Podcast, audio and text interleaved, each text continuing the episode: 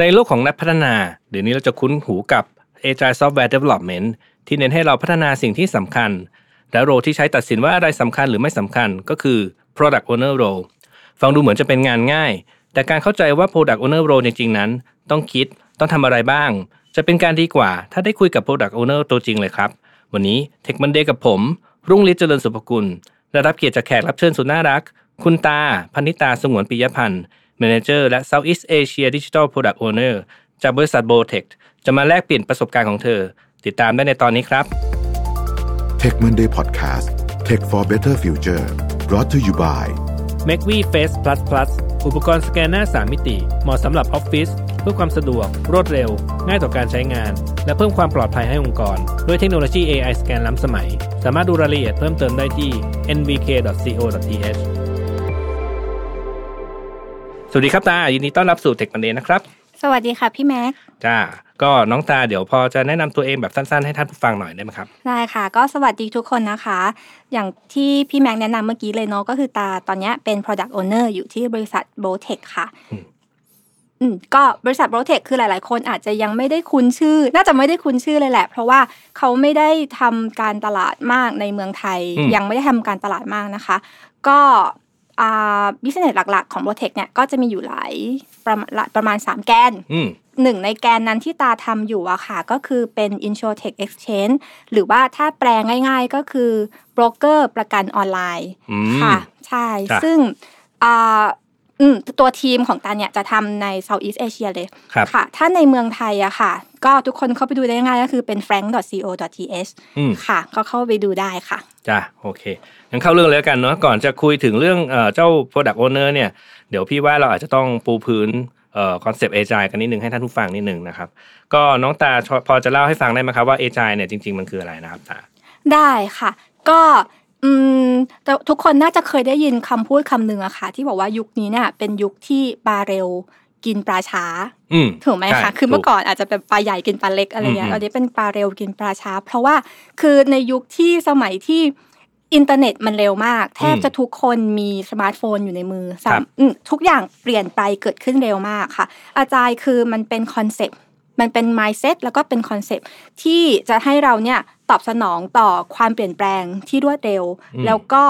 ความไม่แน่นอนหลายๆอย่างอืมค่ะเป็นคอนเซ็ปต์ของการทำธุรกิจหรือว่าการพัฒนาซอฟต์แวร์ค่ะพื้นฐานตรงนี้ก็เน้นให้เราเอ่อทดสอบอะไรแบบเร็วๆประมาณนั้นใช่ทำอะไรให้มันเร็วขึ้นใช่ค่ะถ้าเป็นถ้าเป็นเมื่อก่อนแบบก่อนที่คอนเซ็ปต์อาจารย์จะมาค่ะครับอืมก็กว่าเราจะออกฟีเจอร์สักตัวกว่าเราจะออก product สักตัวเนี่ยบางทีคือมันใช้เวลานานมากก็วางแผนกันไป สองถึงสาม เดือนใช่วางวางแผนอย่างเดียวนะแล้วก็ implement เอาสักหกเดือนอ่ะแล้วก็ test อีกสักสองเดือนใช่ค่ะเสร็จปุ๊บก็มานั่งทำ document อีกสักสามเดือนใช่ค่ะแต่ละช่วงปีหน้ากว่าจะได้มันนานมากซึ่งตอนนี้ถ้าเราใช้ process หรือ concept แบบนั้นเนี่ยกว่าเราเราจะ launch ทีคือมันก็ไม่ไม่ตรงกับความต้องการของตลาดนะตอนนี้ก็ทำไปจริงๆก็ไม่รู้เหมือนกันว่ายูสเซอร์ต้องการแบบนั้นจริงๆหรือเปล่าใช่ค่ะอืมอ่ะคราวนี้ถ้าเกิดว่าพูดถึงเอ่อ Agile Team เนี่ยเอ่อวันนี้เราจะพูดถึง Role Product Owner แต่ว่าถ้าเป็น Agile Team เนี่ยมันจะมี Role อะไรบ้างครับที่ประกอบกันอยู่ในทีมนี้อืมเดี๋ยวขอแนะนำก่อนว่าก็คือใน Agile เนี่ยมันจะมี Framework ที่เป็นที่นิยมกันอย่างมากในหมู่ software developer เลยเนาะก็คือ framework ที่เรียกว่า Scrum Scrum framework ใช่ค่ะซึ่งใน Scrum เนี้ยก็อ่าหนึ่งในนั้นก็จะคือเขาจะเน้นในหลายๆด้านนะคะที่แน่ๆคือเมื่อกี้ที่พี่แม็กเกริ่นไปเลยก็คือว่าในเรื่องของ document ในเรื่องของ process กว่าที่จะกว่าที่จะทำเนี่ยเมื่อก่อนมันนานมากคือในอาจารย์เนี่ยเราไม่ได้เน้นว่าเราจะต้องทำด็อกิวเมนต์เป็นเล่มๆเป็นหนาๆขนาดนั้นใช่ค่ะคือเราเน้นในเรื่องของการคอมมิวนิเคชันเราเน้นในตัวของคนนะคะแล้วก็วิธีการทำงานที่เราพูดคุยกันมากขึ้นประมาณนี้ค่ะซึ่งถ้าตอบคำถามพี่เมย์ว่าแล้วโรในของสกรัมทีมมีโรอะไรบ้างนะคะหลักๆก็จะมีอยู่สามโรก็คือมี Product Owner มี Scrum Master แล้วก็ Scrum Teamอืมโอเคก็เดี๋ยววันนี้เราจะพูดถึง Product Owner แล้วกันก็ไว้ตอนท้ายเนาะเดี๋ยวเอา Scrum Master ก่อน Scrum Master นี่เขาทำอะไรบ้างนะ Scrum Master เหมือนเป็นผู้ดูแลที่ ยิ่งใหญ่ค่ะคือการที่จะเพราะว่าพอเราทำอะไรเร็วๆถูกไหมคะเราเราพยายามทำทุกอย่างให้เร็วขึ้นเราตัดด็อกิวเมนต์หลายๆอย่างออกไปเราเราพูดคุยกันมากขึ้นเนี่ยสกรัมมาสเตอร์เป็นคนที่คอยดูแลทุกคนในทีมว่าทุกคนเนี่ยทำตาม process ต่างๆ methodology ต่างๆที่ทาง Scrum Framework อ่ะมีพูดไว้ไหมค่ะรวมถึงว่าคอยดูแลคนสมมุติว่าคนคนนี้หรือว่า developer ตอนนี้มีติดปัญหาอะไรหรือเปล่าอืมหรือถ้าศัพท์ก็จะเป็น impediment เนอะมีติดปัญหาอะไรไหมแล้วเขาก็จะเข้ามาดูว่าอ่าช่วยอะไรตรงไหนได้บ้างก็เป็นเหมือนพี่เลี้ยงเป็นเหมือนพี่เลี้ยงเป็นพี่ดูแลใช่ค่ะแล้วก็จะคอยดูว่าณตอนนี้เนี่ยที่ทีมทำอยู่เนี่ยเหมือนกับว่าทำอะไรอยู่แล้วก็มันจะไปสู่โกลที่ทีมตั้งไว้อะหรือเปล่าหรือเปล่าใช่ค่ะก็เออเป็นเหมือนพี่เลี้ยงแล้วอันนี้น่าจะเป็นคำถามก่อนจะเข้าเรื่องเออเอาสกรัมมาสเตอร์ก่อนสกรัมมาสเตอร์กับโปรเจกต์แมเนเจอร์เนี่ยต่างกันไหมอืมตาต้องขอบอกจริงๆแล้วในในสกรัมเฟรมเวิร์กอ่ะมันไม่มีโรโปรเจกต์แมเนเจอร์โอ้คนนี้ไม่มีอยู่จริงคือ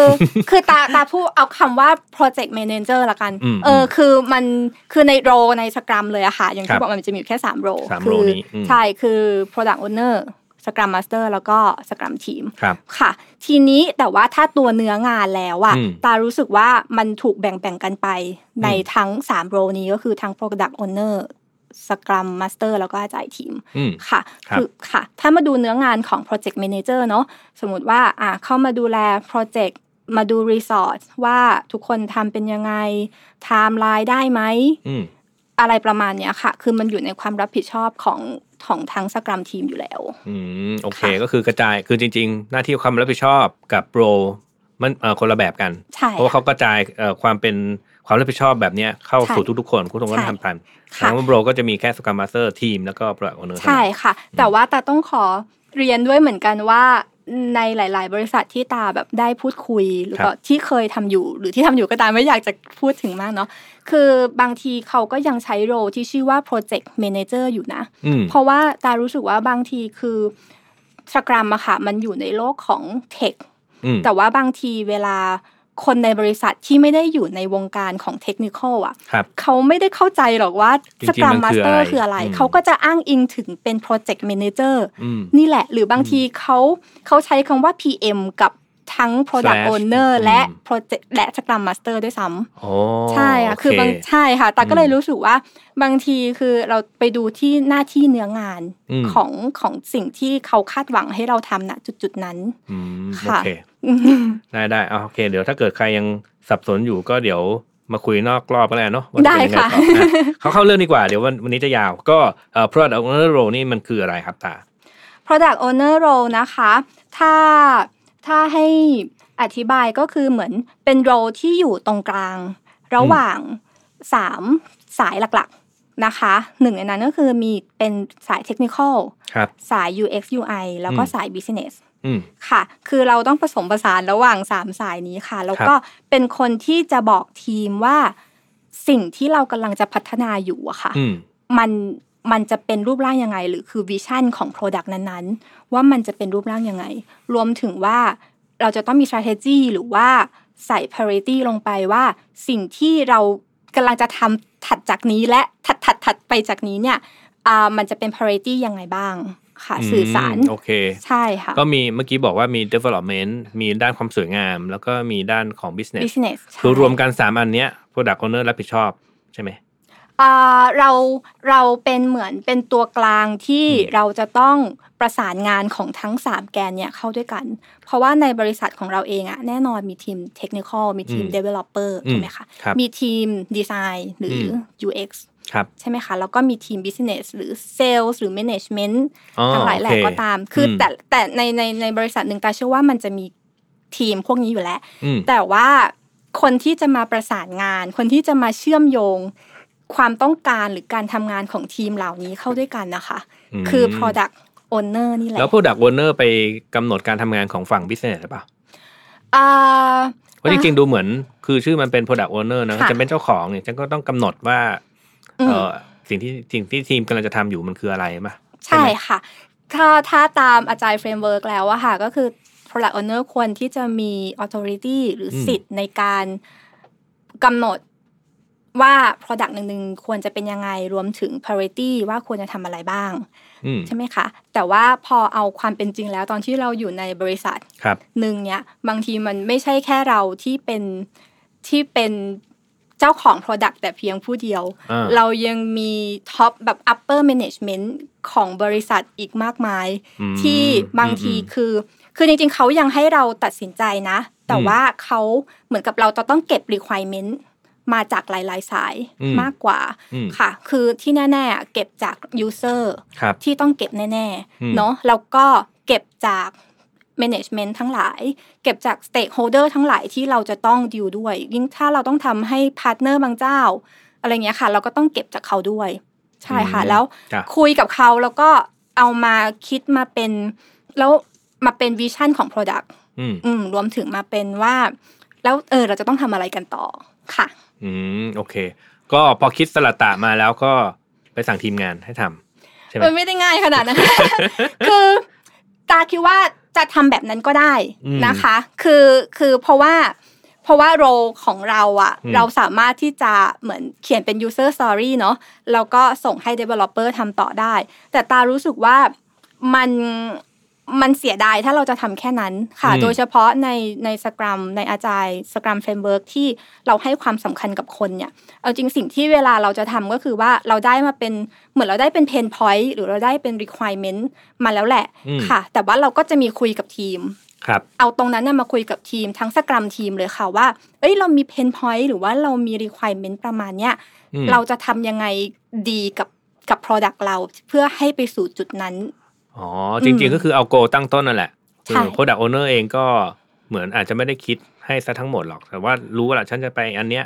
แล้วก็ทั้งทีมก็ช่วยกันคิดแล้วกันว่าจะไปอย่างเงี้ยยังไงอะไรอย่างงี้ป่ะประมาณนั้นใช่ค่ะแล้วปกติถ้าในในการทำงานเอ่อ product owner role จริงๆเนี่ยเน้นอะไรสำคัญมากกว่ากันไอ้สาม สามตัวเมื่อกี้เนี่ยที่ว่า development ยู เอ็กซ์ แล้วก็เอ่อ business อืมแต่ว่ามันมันก็พูดยากนะคะเพราะว่าสมมุตินะถ้าเราเน้นแต่ Tech กับ ยู เอ็กซ์ แล้วเราไม่เน้น Business เลยมันก็ขายไม่ได้ใช่ถ้าเราเน้นแต่ Tech กับ Business แล้วเราไม่เน้น ยู เอ็กซ์ ลูกค้าก็ใช้งานเราไม่ได้อีกอะไรอย่างเงี้ยคือตารู้สึกว่ามันเป็นโรที่ต้องผสมผสานค่ะอืมก็เป็นก็เป็นการเอ่อเป็นคนไกล่เกลี่ยเป็นคนรวบรวมเป็น Facilitator รวมอะไรโรหลายๆอย่างรวมกันทั้งหมดนั่นแหละแล้วก็สุดท้ายเรานี่แหละแต่สุดท้ายเราก็เป็นคนแบบmake decision นะคะว่าอ่ะงั้นงั้นสุดท้ายเราจะทำแบบนี้แหละเราจะออก product ในรูปแบบนี้แหละค่ะแต่ว่าด้วยความที่ในความเป็นจริงพอเราอยู่ในในในบริษัทหรืออะไรเงี้ยสิ่งที่เราตัดสินใจอ่ะบางทีเราก็ต้องแบบสื่อสารให้ทั้งทั้ง stakeholder ทั้งทีมอ่ะเข้าใจตรงกันด้วยคือ manage ทั้ง stakeholder ด้วยว่านี่นะคือสิ่งที่พวกคุณพูดมาทั้งหมดอะเราจะทำแบบนี้นะคะอะไรแบบเนี้ยค่ะโอเคงั้นก็เดี๋ยวเอ่อโอเวอร์วิวนิดนึงไอ้สกรัมเนี่ยถ้าเข้าใจไม่ผิดเนี่ยมันก็คือเอ่อในแต่ละ iteration ซึ่งมันอาจจะมีเป็นวีคหรือสองวีคอะไรก็แล้วแต่เนี่ยในช่วงระยะเวลาสั้นๆเนี่ยก็จะทั้งทีมเนี่ยก็จะเข้ามากำหนดกันว่าเออฉันอยากจะได้อะไรใช่มั้ยแล้วก็พอเอ่อ at the end ก็มาดูซิว่าทำได้ตามเป้าหรือเปล่าอย่างนี้ใช่หรือเปล่าสกรัมอ่าก็เมื่อกี้อย่าง iteration ที่พี่แม็กพูดก็คือถ้าใน Scrum Framework เราจะใช้คำว่า sprint อ่าเออใช่ sprint ใช่ๆก็ใน sprint ก็ปกติก็จะอยู่กันระหว่างแบบ หนึ่งถึงสาม sprint อะไรเงี้ยแต่ใช้คำว่า sprint เลยเนาะค่ะก็คือพอพอเริ่ม sprint มาค่ะอันนี้จะเป็นจะเป็นในเชิง agile process ละซึ่งคนที่ดูแลตรงเนี้ยจริงๆจะเป็น Scrum Master ที่เขาจะคอยแบบเฮ้ยยูทำตาม process นี้หรือยังอะไรประมาณนี้ค่ะคือพอเริ่ม sprint มาค่ะอันดับแรกที่เราจะมาพูดคุยกันก็คือเราจะเอา product backlog มาดูกันว่าตอนนี้เนี่ยอันไหน priority สูงสุดค่ะแล้วก็เอาเข้า sprint ว่าโอเคสปรินต์ถัดจากนี้นะอาจจะเป็น หนึ่งถึงสอง วีคหรือสาม วีคก็แล้วแต่เราจะทำอะไรกันบ้างค่ะแล้วก็ในในแบ็คล็อกนั้นน่ะก็มันจะเป็นแบบ user story หลายๆ story รวมกันเนาะก็แล้วก็มีลิสต์ของสิ่งที่อยากจะต้องทำนั่นแหละอืมคนเอาเนอร์ก็เดินเข้ามาปุ๊บเริ่มต้นสปรินต์บอกอ่ะเนี่ย priority สูงสุดทำตามนี้นะอืมถูกไหมมันไม่ได้ง่ายขนาดนั้นทำไมพี่แม็กรู้สึกว่า product owner ไม่ได้แบบชี้นิ้วสั่งนะพยายามจะบอกว่าอ่าโอเคมันมีแล้วเออเนี่ยกำลังจะสื่อไปดูว่าเอ๊ะตอนที่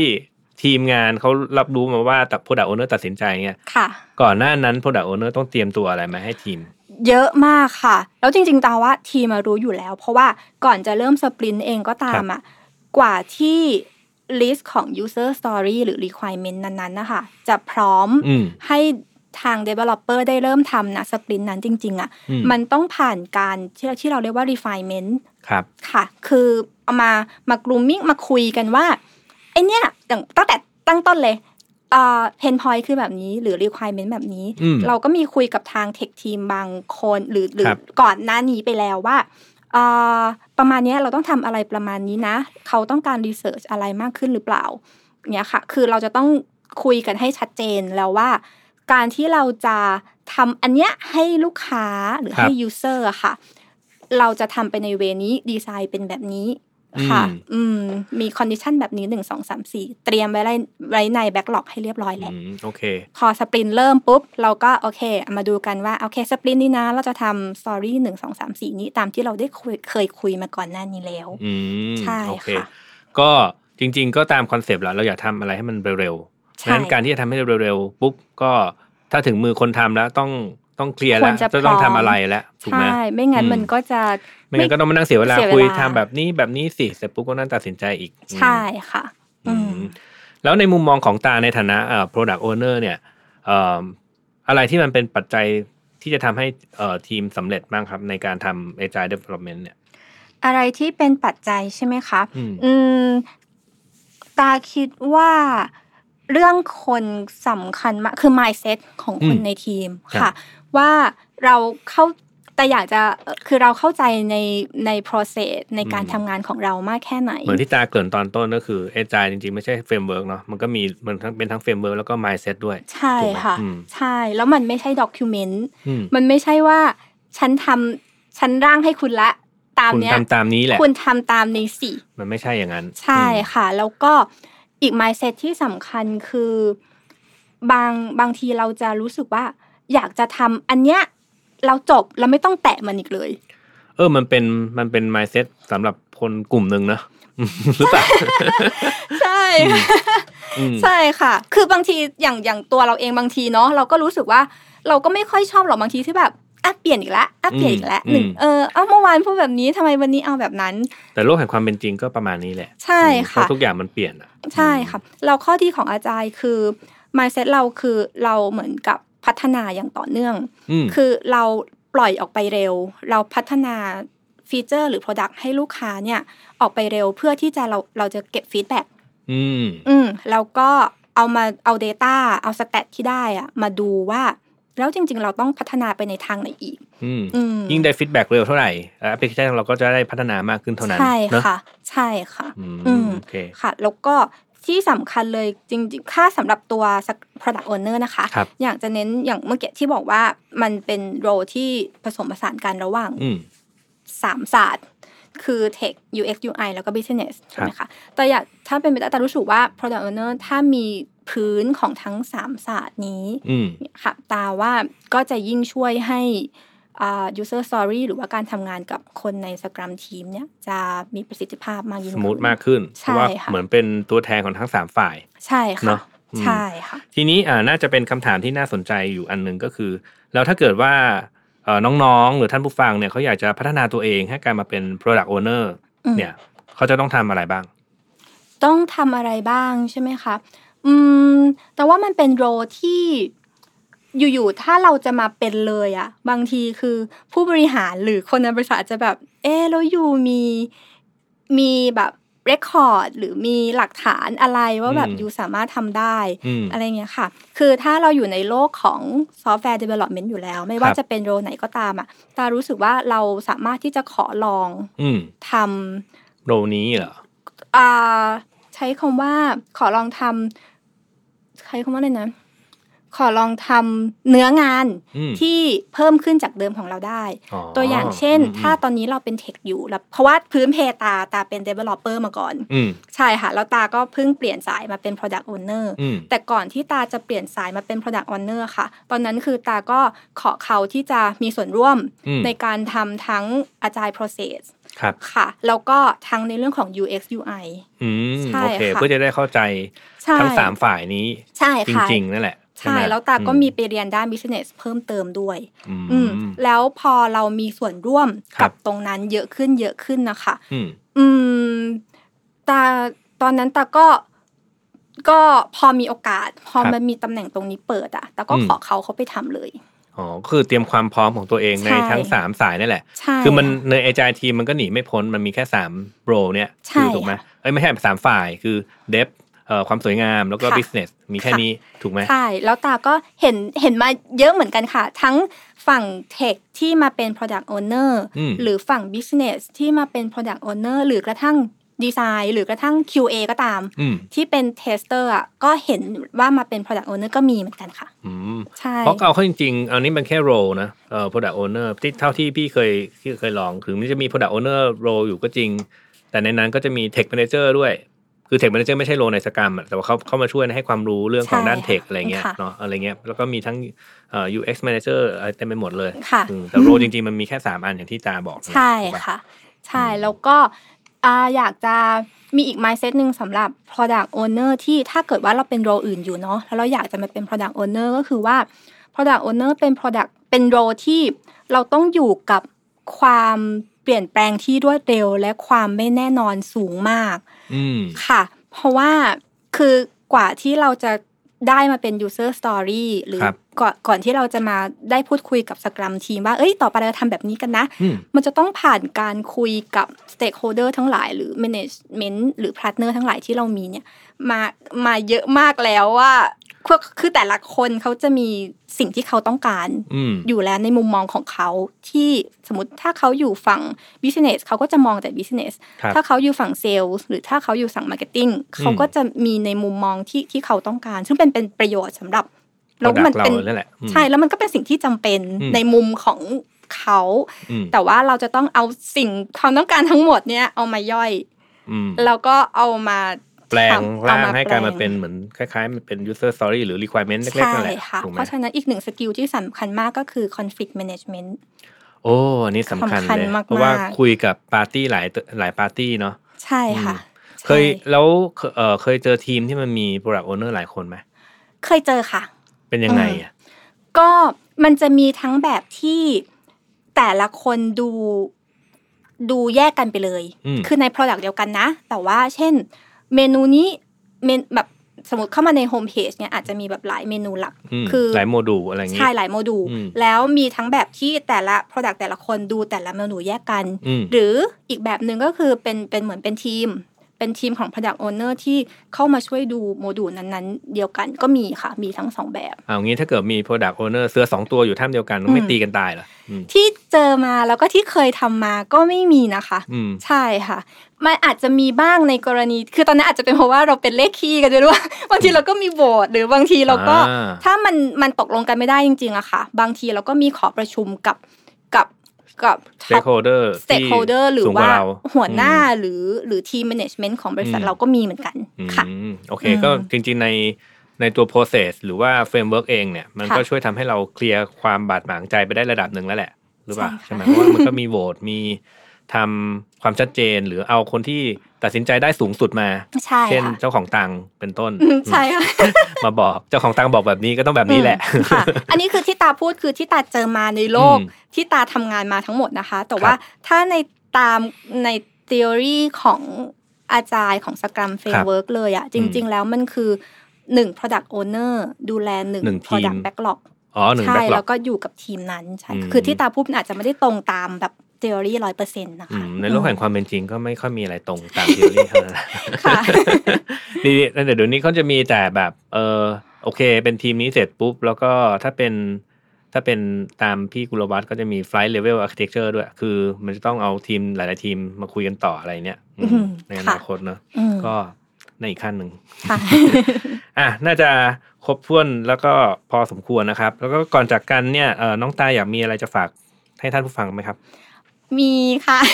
เอาเลยเอาเลยก็ก็อยากจะฝากนะคะก็ผลิตภัณฑ์คือหนึ่งใน product ของเราเนาะก็คือที่ของ Botech ที่มีอยู่ในเมืองไทยอะค่ะตอนนี้ก็มีเป็นเอ่อแพลตฟอร์มก็คือ frank ดอท ซี โอ ดอท ที เอช นะคะที่อยากจะฝากฝังให้ทุกคนว่าถ้าสนใจในการซื้อประกันออนไลน์นะคะไม่ว่าจะเป็นแบบ คือได้ทุกประเภทเลยนะไม่ว่าจะเป็นประกันบ้านประกันรถประกันมอไซค์พรบท่องเที่ยวโควิดหรืออะไรก็แล้วแต่ค่ะใช่ก็ถ้าสนใจสามารถเข้ามาที่ แฟรงก์ ดอท ซี โอ ดอท ที เอช เพื่อเข้ามาค้นหาเปรียบเทียบซื้อแล้วก็ได้ความคุ้มครองแล้วก็ได้กรมธรรม์ทันทีเลยหลังจากจ่ายเงินจ้ะได้จ้ะก็น่าจะเป็นที่ที่ครบถ้วนสำหรับเรื่องประกันเนาะใช่ค่ะโอเคก็ถ้างั้นก็วันนี้น่าจะครบถ้วนแล้วนะครับขอบคุณทุกท่านที่ติดตามนะครับแล้วก็จนกว่าจะพบกันใหม่สวัสดีครับขอบคุณค่ะสวัสดีค่ะ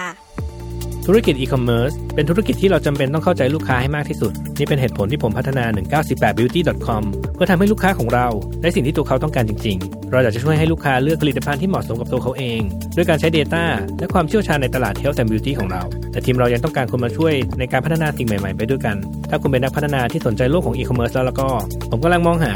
Mobile Developer ทั้ง iOS และ Android Full Stack Developer E-commerce Data Scientist แล้วมาร่วมงานกันนะครับTech Monday Podcast presented by เอ็น วี เค